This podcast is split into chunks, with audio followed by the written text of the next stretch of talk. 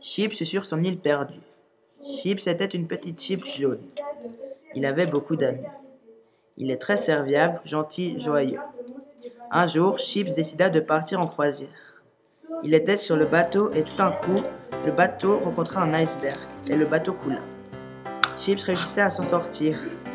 Il était sur une île déserte. Il décida de se faire une maison. Il prit du bois, des feuilles de palmier et de quoi faire du feu. Au début, Chips avait de la peine à construire sa maison car il avait soif. Il décida de chercher un point avec de l'eau pas salée. Le petit être prit deux heures pour trouver cette source. Enfin, j'y suis arrivé. Il se mit au travail de suite au travail. Un beau jour, il décida de construire un bateau et d'ouvrir son île comme un centre de vacances. Il construit le bateau avec du bois et des feuilles de palmier.